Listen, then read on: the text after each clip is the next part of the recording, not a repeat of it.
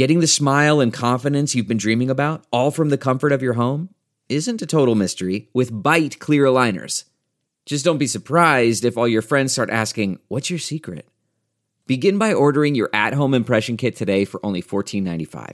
Byte clear aligners are doctor directed and delivered to your door. Treatment costs thousands less than braces, plus, they offer flexible financing, accept eligible insurance, and you can pay with your HSA FSA. Get 80% off your impression kit when you use code WONDERY at Byte.com. That's B-Y-T-E dot com. Start your confidence journey today with Byte.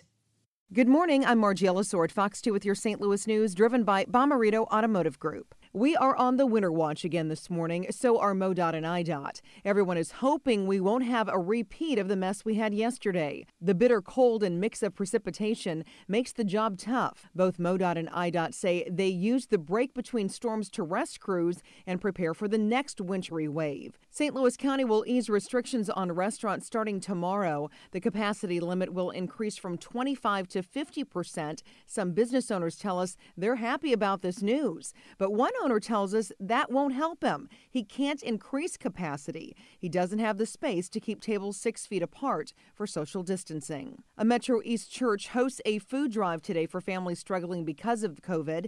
It's at the Restoration Church on Feeling Road in Granite City. From 9 until noon, anyone can drive up and receive a box of food.